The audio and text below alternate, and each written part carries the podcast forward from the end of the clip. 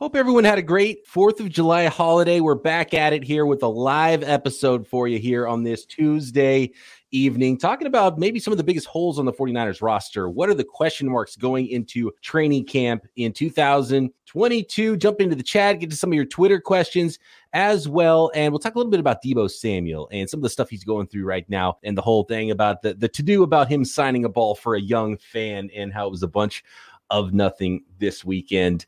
And it's go time. Locked on 49ers live right now. You are Locked On 49ers, your daily San Francisco 49ers podcast, part of the Locked On Podcast Network. Your team every day. Welcome to Locked On 49ers. Brian Peacock and Eric Crocker with you here once again after a little holiday weekend at BB Peacock at Eric underscore Crocker. Thanks for making us your first listen here on the Locked On Podcast Network, your team every day. Today's episode brought to you by Bet Online. Bet Online has you covered this season. More props, odds, and lines than ever before. Bet Online, where the game starts. And actually, the vacation's still going for Croc. I'm back in my studio with bad lighting and bad camera. I'm going to get a new camera. This is driving me crazy. I'm like, I'm, I feel, I'm all like blue tinted out again. It, it keeps going back and forth with with my lighting situation. Croc's lighting looks great despite him still being on vacation, hanging on a little extra. We're at the we're we're, we're July 5th here, Croc, and you're still rolling down there. But you need a buffer day, I'm guessing, right? Between a weekend at Disneyland with the whole family and like getting back into the work situation and your daily life. Like you need a buffer. You need like a vacation for the vacation at this point, I'd imagine. Oh man. And just last week I was in New York. So it's like back to back. I'm I'll tell you what, I am definitely getting my steps in. I believe between the two days walking around the parks between uh, Disneyland and California Adventure, we walked over t- over 12 miles. So that's a lot with kids. And I'd say for about three of those miles, I had one of my kids on my shoulders. Get a little workout in too was yeah. was Big Crocky. Hard 75. That's a good way to uh to to jumpstart your midsummer workout is uh by right. walking miles at Disneyland. If you can keep that up and you have the energy when you get back home. And uh, maybe is, is, are things happening on your gym while you're gone too? Because that gym's going to be up pretty soon, right? Yeah, uh, when I left, they were doing all the plumbing and everything. So uh, it's always exciting, like being gone for a few days. And we'll see. Obviously, this is a holiday weekend, so I don't know how much work they did before and after. But typically, by the time I get back, there's something different. It's like when you see one of your relatives or a young child, and then you don't see him again till the next holiday. And you're like, "Dang, look how grown up this kid is now. That's what it's gonna be like for your gym. You're like, look how yeah. grown up my gym is looking, almost looking like an adult gym. Yeah. Oh man, I'm excited. I'm excited. Matter of fact, the whole like Southeast Arkansas, they're all excited around there. Yeah. Oh yeah. Send your folks to to Crocky. Get them in shape. Get yourself in shape with Crocky. Uh, Scott says the Deebo thing was so stupid. What'd you What'd you think about the Deebo not non signing and then signing of the young kids football and um, if for those of you who didn't see it, there was a sort of a semi-viral video of a kid going up with the 49ers ball and dad was filming him and he tried to go get at this camp, tried to go get Deebo to sign his 49ers ball and Deebo shut him down. And so everyone went wild with it saying, "Oh, Deebo won't sign 49ers gear, hates 49ers, wants to be gone." and then uh, you know, it turns out that wasn't the thing. It was just that there's so many kids there, you can't sign everybody's stuff, right? 400 campers. And so, you know, the rules were he's not going to sign stuff separately, but he had um, uh, the ability. And actually, he he posted himself on Twitter on July 2nd after this kind of went wild a little bit to start the weekend. He said, 400 campers. I wasn't able to autograph personal items, but every camper went home with a signed photo, wishing everybody a happy and healthy 4th of July weekend. Signed one Deebo, and he did have those red and gold colors on.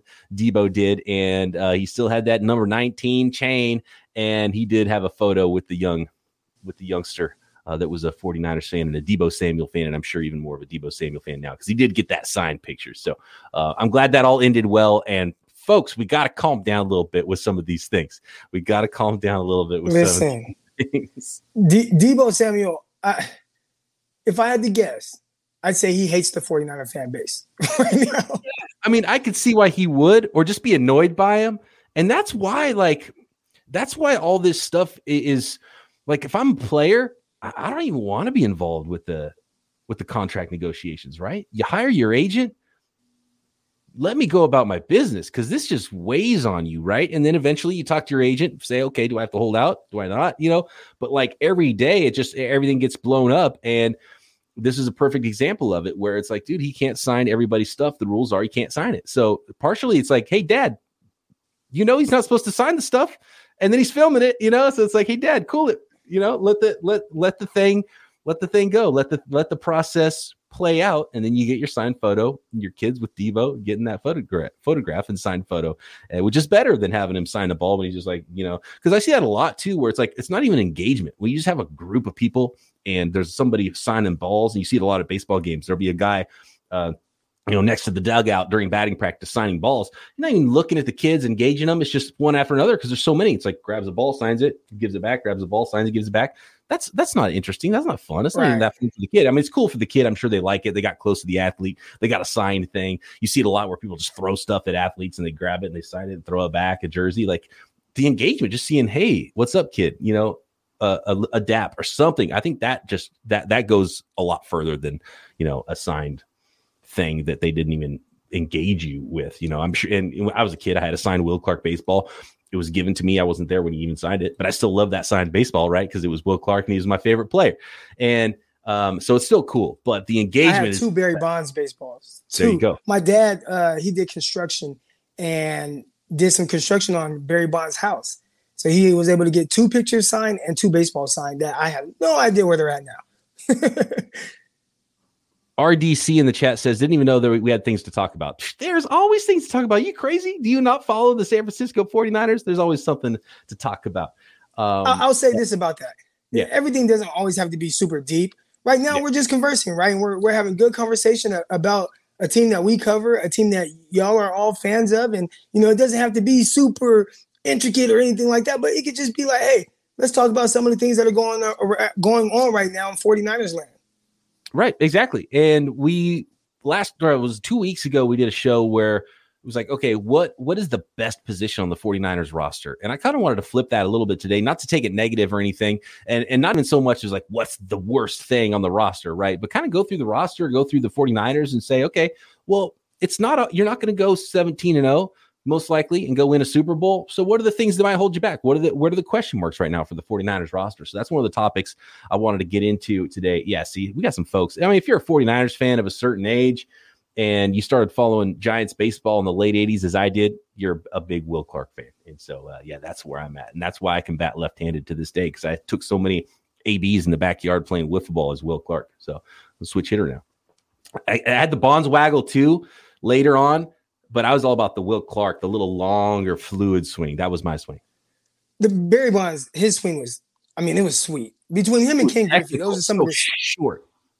Yeah, it was just boom. I mean, yeah. just gone, like just out, out the park. It, he was, and I actually, when I landed in Sacramento, I had this, uh, like the Uber driver, right? He Lyft driver or whatever. He actually had a nice Tesla and everything. He didn't get it from selling these balls, but he caught two Barry Bonds baseballs, 660, which tied Willie Mays, and then he caught 661. Not caught, they were splash hits, and he was able to get them.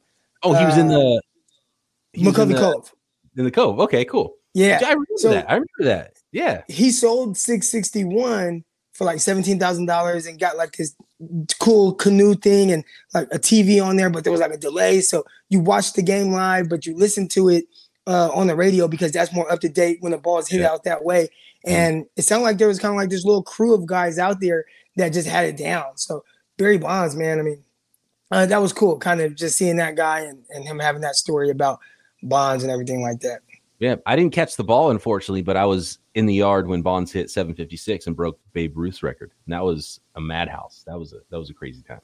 That was a I had my time. son on my lap. I had my son on my lap. We did. It was hot. We're in Stockton. Like we have no shirt on. He's in his diaper. He was probably like six months old, and uh, now he's much bigger. He's dang near my height now. He's 14 years old. But it's it's uh, been so long. Do you remember where you were when the 49ers won their last Super Bowl? Are you even old enough no, to remember that? Not not old enough. And it's weird. I remember the next Super Bowl, which was Dallas Cowboys against Pittsburgh. Vivid. I mean, I remember watching it, like 100 mm-hmm. percent watching it. I have no recollection of anything that happened in the 94 Super Bowl.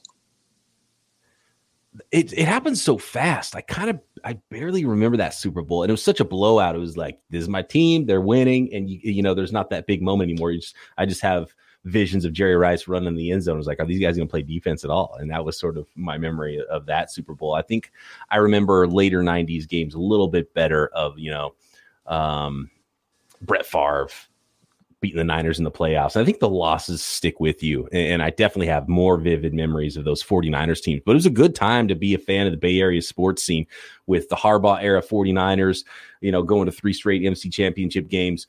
The uh the San Francisco Giants, you know, first it was the Bond stuff and all the home runs, and it was fun to be at the yard for that, even if the 49ers weren't playing great. And then the, the, or the Giants, and then the Giants had those three World Series 10, 12, 14. Then the Warriors had their run. I mean, it, yeah. it's been a pretty cool run, and it was fun to live in the Bay Area during those times and, and seeing the, uh, you know, there for when the 49ers lost the Super Bowl, but then seeing the Giants win three, seeing uh having a press pass in 2010, you know, that that was pretty pretty cool. Uh, and that was my childhood team that was my team more than even the, the 49ers was the San Francisco Giants. So that, that was super fun. Then seeing the Warriors thing pop off. All right. The question of the day is what are the biggest training camp question marks for the 49ers? And these question marks might not even turn out to be holes in the 49ers roster when the season turns around, but questions going into training camp and it's start to it's time of the offseason to start previewing training camp because we are in July now. We'll get into some of the questions in the chat and on Twitter as well. But Croc, first, let's tell the folks about Bet Online, your number one source for all your betting needs and sports information this season. Find all the latest sports developments, league reviews, and news. It's not just about wagering at betonline.net. You can find tons of news and trends and and learn about the things you might want to bet on in the future. Got Major League Baseball all summer long. Tons and tons of NFL futures. You can bet on your San Francisco 49ers. You can bet on Kyle Shanahan, Coach of the Year. You can bet on Trey Lance for MVP. You can bet on how many sacks Nick Bosa will collect in 2022. BetOnline.net remains the best spot for not just wagering, but sports scores and news this season. Live betting, esports, boxing, uh, Vegas casino games, golf, all of it at BetOnline. Get over to the website today or use your mobile device to learn more about the trends in action at Bet Online, where the game starts.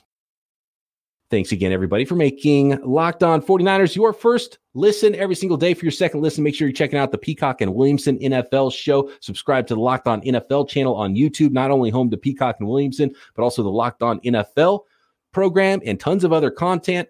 Content, and of course, you got to check out Locked On NFL Draft featuring one Eric MF and Crocker. All right.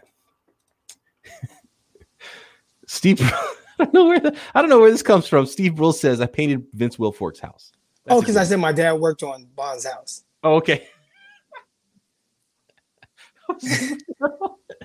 did did Vince Wilfork have a house that would be befitting a, a, man of his size like where the was it a very large house? Was it large doorways? I would imagine there would be some custom elements to a house for a man that large. I would imagine for nba players too. It's like you need some high ceilings you need some big doorways um, you need a big pool right? You need a big hot tub to fit those long legs in right? So I, I imagine it'd be the same for someone like vince wilfork. And when you got enough money you could probably get some customizations going on with your crib. Especially if you have vince wilfork money. And a nice paint job did, were were big guys in the interior like that?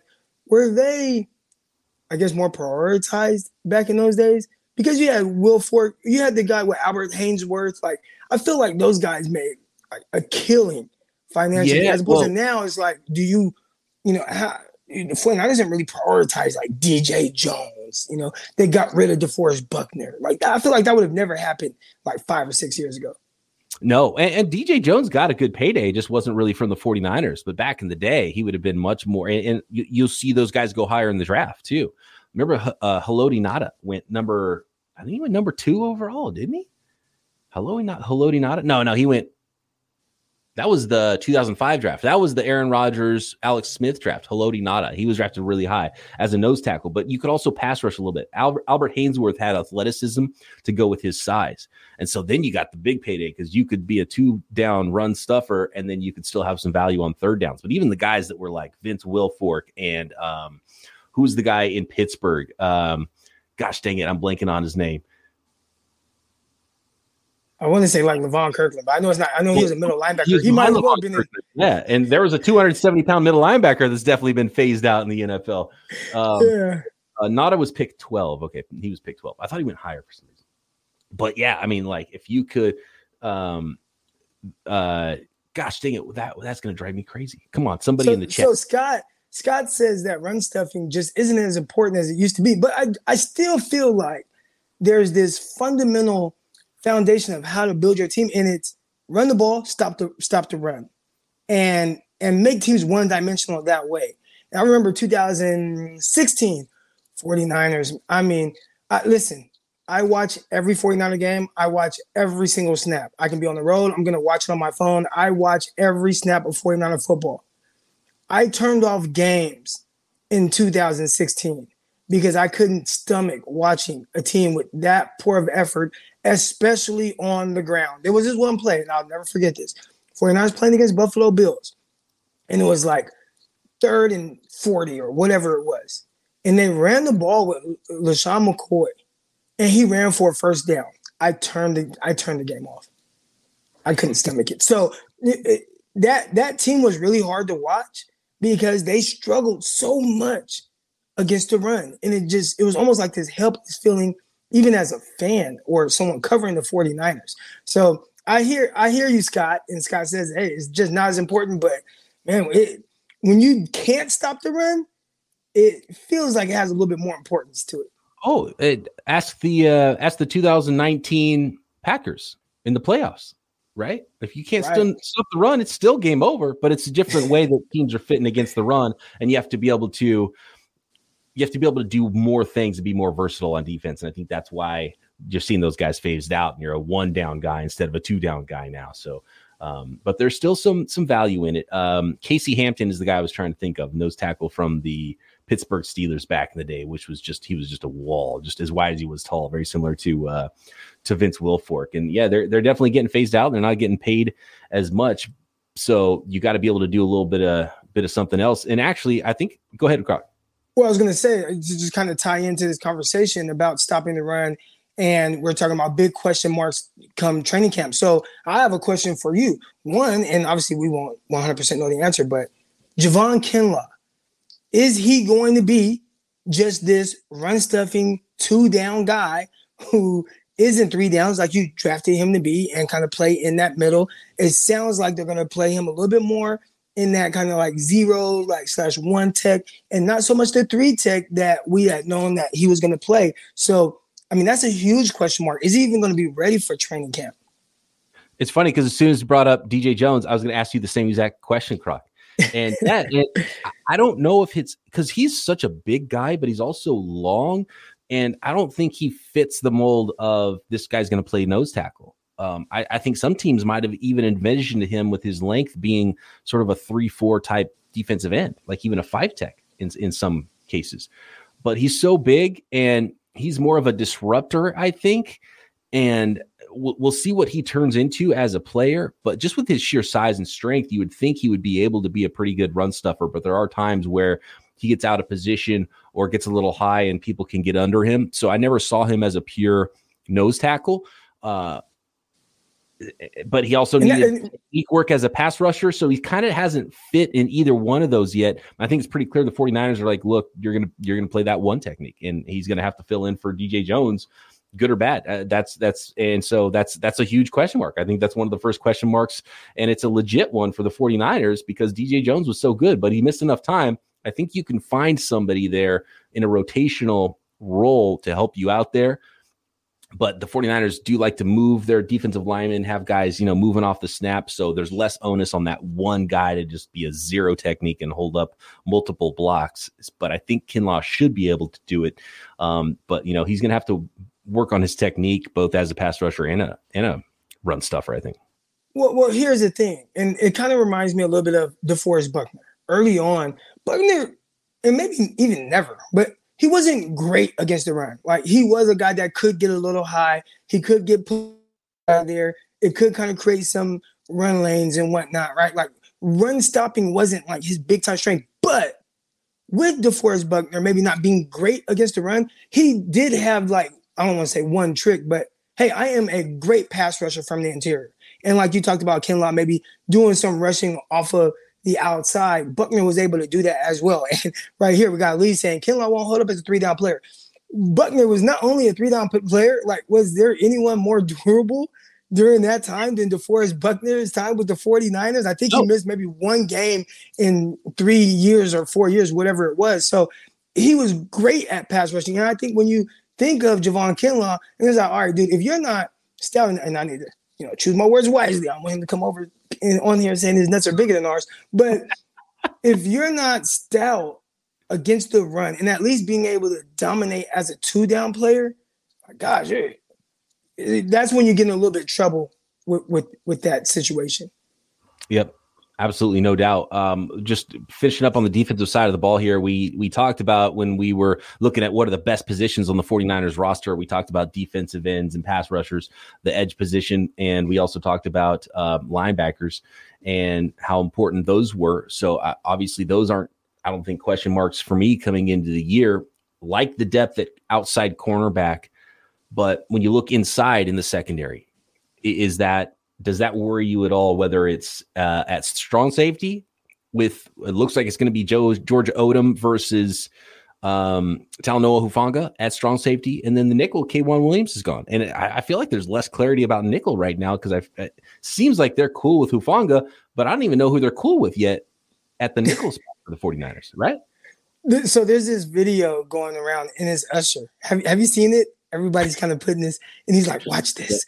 Washington's doing yeah. that. Well, someone put on there 49ers can't be heading into the season with uh Dennard at the nickel and Hufanga as a starting safety. And then the video is like Kyle Shanahan's like, watch this, right? Like that's what I'm going into it with. But that's a huge question mark.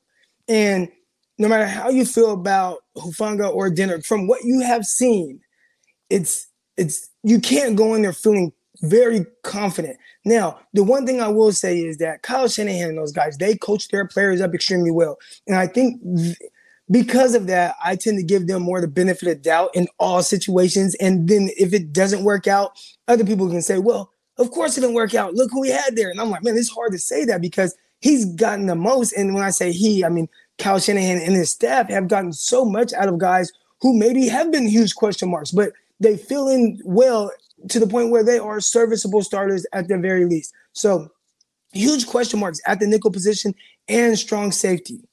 But I'm gonna give them a bit of the doubt. And that is kind of a kind of a cop out, I guess you could say. But gosh, I mean, you you mentioned those guys. I, I have no idea who's gonna play nickel. At least that strong safety. We could say, well, you know, it's, probably gonna be Hufanga. It's his job to lose. That's what it sounds like. And he has guys like Jimmy Ward, and they're behind him. But at the nickel position, I have no idea who is going to play. Is it going to be Dennard? Is it going to be maybe Emmanuel Moseley, who I think probably be the best one if he just played there? But it's like, well, you're taking him off of the outside. You want him there. How much do you have faith in Ambry Thomas having to fill in? Is Jason Verrett going to be healthy? I mean, there's all these question marks there, but I have no idea what they're going to do at the nickel spot. And it's hard because I mean, Darqueze was kind of off the street too, right? And like if he's that good, to clearly be a number one nickel on a team, would he have been snatched up already before he was able to be brought in by the 49ers? And uh, as Rick points out, Ward seems to be really happy with Hufanga. I think the team likes Hufanga. And I don't think they're, and I've talked about this before when I mentioned um, the Tartt stuff, because like, man, okay, they, they let Tartt walk. They better be sure about what they have there. And in in a lot of responses were, I think the 49ers really like Hufanga. And I was like, well, yeah, they didn't. It, it wasn't an accident. You know, this roster construction isn't an accident, but they better be right too, right? So, and and we haven't seen it yet, and so there's at least there's a ton of whether it's Darqueze Dennard or it's um, uh, Samuel Womack, the rookie, or if um, you know the the fifth round rookie from last year who's kind of disappeared on Lenoir. Yeah, yeah I mean, like, the fact that I didn't even mention his name. Yeah. I, I, know he should be in that mix. And he's a guy that I talked about. Hey, I think he profiles more after I watched him, right? Like you could watch him in college. He played outside. He played uh and he looked like he had the versatility to be able to play inside, but you know, not quite sure. Once I watched him play on the outside in the NFL, I'm like, he he profiles definitely more as a nickel, just with some of the things I'm seeing. And I believe that's where they wanted to play him. But gosh, there had to be something to where, oh, we got to get Dennard off the streets and play in a playing game against the uh, LA Rams week 18. We're going to play this Dennard guy and Dontae Johnson over Deommodore Lenoir, who they at times they were like, you're not even going to be active. Right. And Johnson's another one, uh, Dontae Johnson. So they know they have veterans that they're okay with. And if you probably if you probably talk to them privately, the coaching staff and John Lynch, and they would probably all be hoping that one of the young players would go take that job, but they probably know that they have a fallback there. I don't think they have that veteran fallback at strong safety. So maybe in some ways, strong safety worries me more because I already know the strengths and weaknesses of Hufanga, and it's the weakness that worries me in coverage. If he starts getting beat deep, where's your answer there? It's it's like Odum or that's it. Uh, real quick, Dontae Johnson. I know he's not your typical nickel corner from his size, being 6'2, over 200 pounds. But he actually came into the league, and that's where he played. He started games at the nickel spot for the 49ers as a rookie. Actually had a pick six against the LA Rams out of the nickel spot. So he's definitely a guy that has that experience there. And he's going to make the team, I, I think, right? He's not going anywhere. Maybe nickel is somewhere they have plans for him if need be. Okay, we've got to move on to the offensive side of the ball here, and um, I'm still pretty confident with the defensive side of the ball. I think the the pass rush will cure some of those ills. I think that's a well coached unit, and if you only have one spot that is a little iffy, I think with the other ten guys knowing their jobs, playing really well, I think you can play up at, at the spots where you might be a little bit weaker. And I think the 49ers have that benefit on the defensive side of the ball. But with the first year first year starting quarterback, what is it like on the offensive side of the ball? Let's get to that next. And uh, first, I'd like to say go to rockauto.com and just save yourself a whole bunch of money. Just help yourself out by going to rockauto.com and you'll be surprised how well you can fix some smaller issues with your car, even if you're not a car guy. And I'm not a car guy, but I fixed a, a fender flare that I did not know I had the ability to do and didn't realize it only cost 40 bucks to go get the part from rockauto.com when it would have cost hundreds to take my car into the dealership and have it worked on there. So why choose to spend 30, 50, 100% more for the same parts at a chain store? Plus, if you take it in to have somebody else fix your car, the labor on top of it, why do that when you can save time and money when using rockauto.com? Rock Auto is a family business serving do it yourselfers for over 20 years. And uh, I feel like I've been talking about how they've been serving do it yourselfers for five years, and it was over 20 years then. So it's probably closer to 25 years that rockauto.com has been helping do it yourselfers and professionals alike. Rock Auto prices are always reliably low for every customer. So go to rockauto.com, be blown away by the selection they have. It's uh, it's really crazy what they're able to keep in stock for your vehicle. They have a part for your specific vehicle, big parts, small parts, whatever it is, go to rockauto.com right now. See all the parts available for your car or truck. Right locked on in there. How did you hear about us box so they know we sent you? Amazing selection, reliably low prices, all the parts your car will ever need at rockauto.com. Is this is the answer to this question, Croc? If if the 49ers disappoint, don't make the playoffs this year, is the answer as simple as their quarterback was not ready to play? Is that the is that the big question mark on the 49ers roster right now? Is just Trey Lance. We talked later, uh, we talked at the end of last week about how, man, are people putting too much on Trey Lance? Are they expecting too much? Or should it be more hope rather than expectation for Trey Lance? Because we really don't know who he's going to be yet. He's still so young in his development path. Yeah, and the tough thing is the expectations for a lot of people are like Super Bowl. If it's anything short of that, like this is a wasted pick. Could have just kept Jimmy. But again, what are the expectations for someone so young in their career, so young in their development, very limited snaps? I think it can come down to well, he quite wasn't quite ready for that, and I think that was the big question, right? A lot of people were saying, "Oh, Trey Lance, he's not ready. He's not ready." My my my question was always, "Not ready for what?" Right? Is it not ready to start games, or is it not ready to lead this team to a championship? And I definitely think you can see a scenario where, hey, he's not ready to lead his team to a championship. But I will say this I think he is ready to start games. If the Houston Texans game, not saying they were very good, but that's any indication of what's to come, he is at the very least someone who can start games and you start to feel a little bit more comfortable with that. The more he takes on that leadership role, the more he's starting to make plays. And for me, it's more so a, I don't want to say wait and see approach, but just, hey, I'm just excited to see how this guy develops throughout the year. And if a playoff run comes from that, awesome. If they fall just short, that's going to be tough for a lot of fans. By the way, Rick talking about how he was building building a, a 24 hour of Le Mans race car, courtesy of RockAuto.com. So I love the folks using our sponsors. That's that's some pretty hardcore car guy stuff right there. That's pretty hardcore from Rick. I love seeing that. But no, you're exactly right, Croc. Uh, I've already seen multiple responses here about the interior offensive line and the center position. Frank says, How many NFL centers, how many starting NFL centers were drafted? pretty much all of them, right? I don't know. Center is a weird position because we talk about the running back position and how you know it, it's kind of lost its value, I guess, or not lost its value. Well, yeah, definitely has lost its value, but also uh, they're not really highly sought after early. We've seen a few guys kind of going a little bit higher as of late, but the center position, you don't see a whole lot of centers get drafted. You might see a guard that gets moved to center and there's that. But I mean, you, I mean, what what's the over under on centers drafted in each class? Three. So uh, it's it's it's weird because there's two things happening at the same time. Not a ton of centers are drafted, but the good ones are definitely drafted and they play and they're drafted to start. So teams target centers if they need one and draft a starting center, but nobody drafts a backup center because they just have a guard be the backup center. You know what I mean? And like versatility right. rules after you've got your your starters set. But I think people would be shocked at. I, I bet there's more starting guards that were undrafted than starting centers in the NFL that were undrafted. Well, first of all, there's right. twice as many guards, so that doesn't count. But um, I, I think teams and, and even then, how many guards were drafted?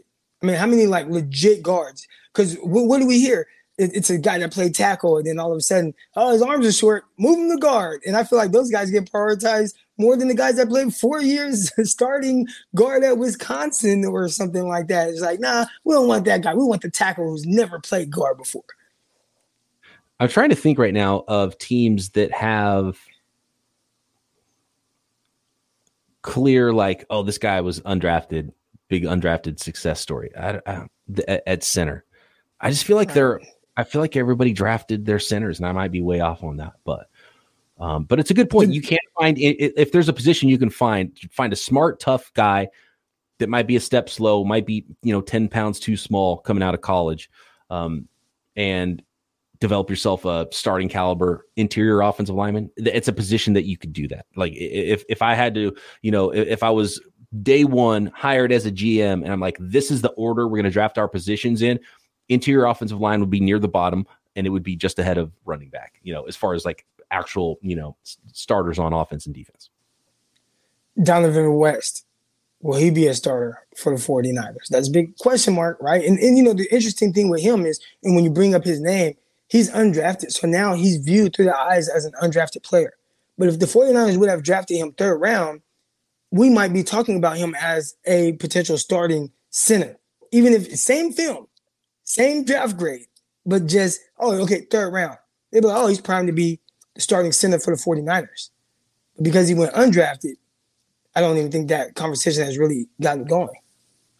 Dohnovan West. So it's funny because the 49ers are almost guaranteed to have an undrafted center starting, whether it's Jake Brendel or if Daniel Brunskill moves inside, he was undrafted, or if it's Dohnovan West, who was undrafted this year, ends up being the guy at some point later this year. Uh, in, in, fact, I can't even think of who the center would be that's been drafted.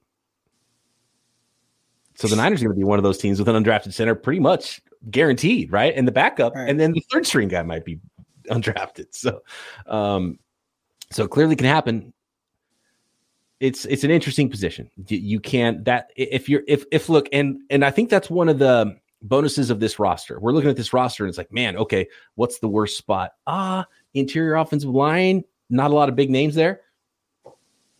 That's kind of where you want to be somewhat weak, strong, you know, box safety. If you pick some spots on both sides of the ball that, nah, maybe let's see if we get a smart, tough guy in there and we we'll figure those are the positions, right? Nickel corner. You, you, you don't want to be like, oh man, oh gosh, we don't have any receivers. Like, like okay, yeah. Chicago Bears. Like, who the hell is Justin Fields throwing the ball to? Uh, he's throwing it to Mooney, and I mean, you still have to kind of hope he takes like this huge leap, right? They had Allen Robinson, they lost him.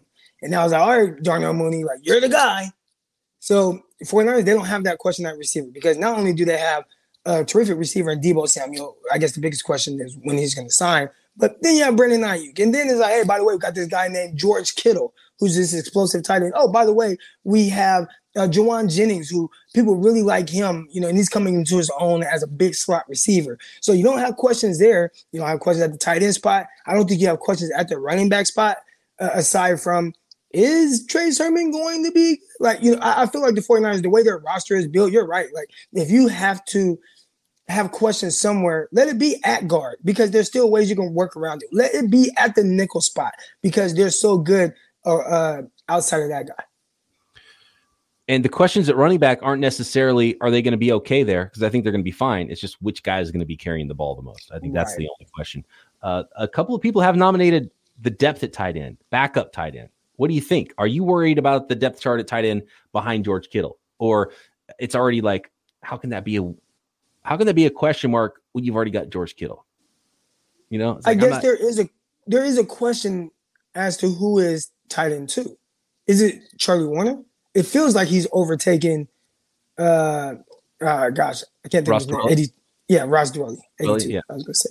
And hey, dude, if Jordan Matthews is your second tight end, I'm not even that worried, right? As long as they've got another right. tight end that can block a little bit because he's a former wide receiver. Are you super worried if Jordan Matthews has to take all of the third down reps at tight end for George Kittle for a couple of games? Right. I think you're fine there. Now, we're not saying that you're going to get any type of want that to happen. George Kittle uh, production, right? Well, in whatever George Kittle production is, because even though man, quiet almost thousand yards last season, I felt like there were games where it kind of disappeared, especially down the stretch, and not because of him. It's not his issue. It's the usage. And I always thought his usage was extremely weird for a guy that is so talented. Like, how are you not trying to figure out ways just to get the ball in his hands? Because when they did, he had explosive games. When his targets were up against like Seattle, and there were a couple other games in there where he just went crazy. And then they just were like, ah, oh, no, you're going to get six targets throughout the entire playoffs. And you played three playoff games. And you didn't even really get targets against the Rams in week 18. So I guess the playoffs kind of started there. You know, what's up with George Kittle's usage? So I guess you can have a guy like Matthews come in and do that, but just in the sense of what he is capable of doing when they prioritize him in the passing game, he's just special. Yep, they brought in uh, Tyler Kroft as a free agent, uh, Troy Fumagalli as well, and I can't believe I forgot about my guy Jauan Jennings, who's an honorary tight end, and Kyle Juszczyk is too. So tight end's the least of my worries right now if I'm the 49ers. You got a superstar at the top, you got a ton of depth. Uh, maybe there's going to be some jockeying there for those positions, but but the way they use Jennings, the way they use Kyle Juszczyk, even if Kittle misses some time, they've got some versatility there and some some ways to you guys with you know Kroft and Fumagalli and Jordan Matthews to go along with Dwelley and uh, Charlie Woerner. So yeah, a lot of bodies there to figure something out at tight end for the 49ers. So I'm not too worried about it. So really the the big way the 49ers season goes poorly is injuries and we're not really talking about that today you know things go normal injury wise and you just have a few guys banged up here and there and nothing catastrophic like we saw in 2020 it's all about Trey Lance if Trey Lance is good 49ers is going to be okay maybe things don't go great in the interior offensive line which could derail some things for the 49ers just because you have a young quarterback if he's getting pressure up the middle and you're not able to run the ball because of that interior offensive line that could be a little bit of a problem. And then it's just like, okay, somebody step up at nickel corner, somebody step up at strong safety, and please, Jimmy Ward, don't get hurt, right? Because that's a big don't get hurt. Yeah, we talk about nickel, and that was a guy we didn't mention being able to play nickel, and I know they want to u- utilize him at the free safety position, but man, he's a darn good nickel as well. Mm, yeah, and Moseley too. The best two, the best two nickels probably on the roster right now are already playing other positions as a starter. Yeah. So you know, how much do you want to move those guys around? And that's the thing about having someone like someone like Hufanga at strong safety is you're probably less successful and less likely to bring Ward down to play in the box to play nickel and move him out to and move someone like Hufanga out and play a single high because you know like that's where you start to worry about it and if you had a more interchangeable maybe a safety with better range in coverage then you could utilize one of those other guys to help you out at nickel, but you might not want to do those maneuvers. Um, but I think the 49ers feel otherwise. I think they're okay with it. So we'll see. We'll see. Uh, but it's a, it's a darn strong roster, right, Croc? Because I think you got to. You mentioned the Bears. I mean, the Bears don't know if there's anyone who can catch the ball or block for their quarterback, you know? Right. And we're and we're kind of we're picking nits here as, as it pertains to the 49ers roster. So things look good in 2022. They I, there have been a couple lists I've seen out where they are, you know, this it's that time of the year rank rankings coming out and they've done, you know, top uh, rosters. And I've seen a few where it's like 49ers aren't, aren't on there. And there are not 10 rosters better than the 49ers, unless you're just factoring in the inexperience of a quarterback. And I think that was a big part of it. I think that's a big part of some of those lists is, you know, you have a complete question mark at quarterback. And it's like, okay, well, is that a top 10 roster when you have a complete question mark? I think it still is. Uh, and especially if you're if you're not, you know, really weighing quarterback a lot. And who knows? It turns out they could have a plus at quarterback and then look out. You have one of the top, what, three rosters in the NFL? if Trey Lance is the truth, you know. So. If Trey Lance, let's say Trey Lance is good, what does the roster look like in, with, with, that? I think you're pretty dangerous. It's scary. It's a scary roster. It's the best roster we've seen in a while for the 49ers. If Trey Lance is good. Yeah, and when I say good, it is uh, you know, I saw someone say, I hope he gets the Josh Allen timeline. It's year two, Josh Allen threw 20 touchdowns, nine interceptions. Uh, they went 10 and 6 uh, you know, blew a lead in the playoffs. Yeah. But if you get that from Trey Lance, is, is, it is it what's good for Trey Lance, or is it what's good just in general? I think that's the yeah. that's the question. Hopefully, it's not year one of Josh Allen, and then next year's year two of Josh Allen. You got to wait till like 2025 to get the good Josh Allen because Josh Allen wasn't really good until year three but you saw signs of it in year two. If he's Josh Allen right. year two, I think that's a really good place to be All because right. he's got the upside of of a lot more. And I think a lot of fans though really just expect Trey Lance to walk in and be like, "Cool, you're better than Jimmy G. Let's go." And he's going to be better than Jimmy G at some pretty obvious things, but we'll see where he's at with the other stuff. Um, right. I think he's going to get there, and maybe it'll take. Maybe he'll maybe he'll be there at the end of the season. Maybe he'll be there at the beginning of the season. Maybe it'll be next season. But um, th- that is a big question mark for the 49ers. So I'm not going to fight too hard that some folks outside the organization, especially, you know, on the national level, just aren't sure. And the fact that Jimmy G's still on the roster, I bet you anything, Croc. And I know we got to go. We're we're over time here, but I bet you anything. The moment Jimmy Garoppolo is traded or released at some point, maybe in the next three weeks, the entire national narrative will instantly change. Just because seeing Jimmy on the roster, knowing the success the 49ers have had with him at quarterback, it's enough for someone who doesn't follow the team close enough to really have questions about Trey Lance. Once that question is gone, I bet the national narrative changes instantly. Right. I agree. I agree. All right, cool. Thanks for everybody who jumped into the live chat here. Uh, we didn't really get to any Twitter questions, but we always appreciate those Twitter questions at BD Peacock, at Eric underscore Crocker. And we'll be back tomorrow with a little Winky Wednesday. Talk to you guys then, right here Locked On 49ers.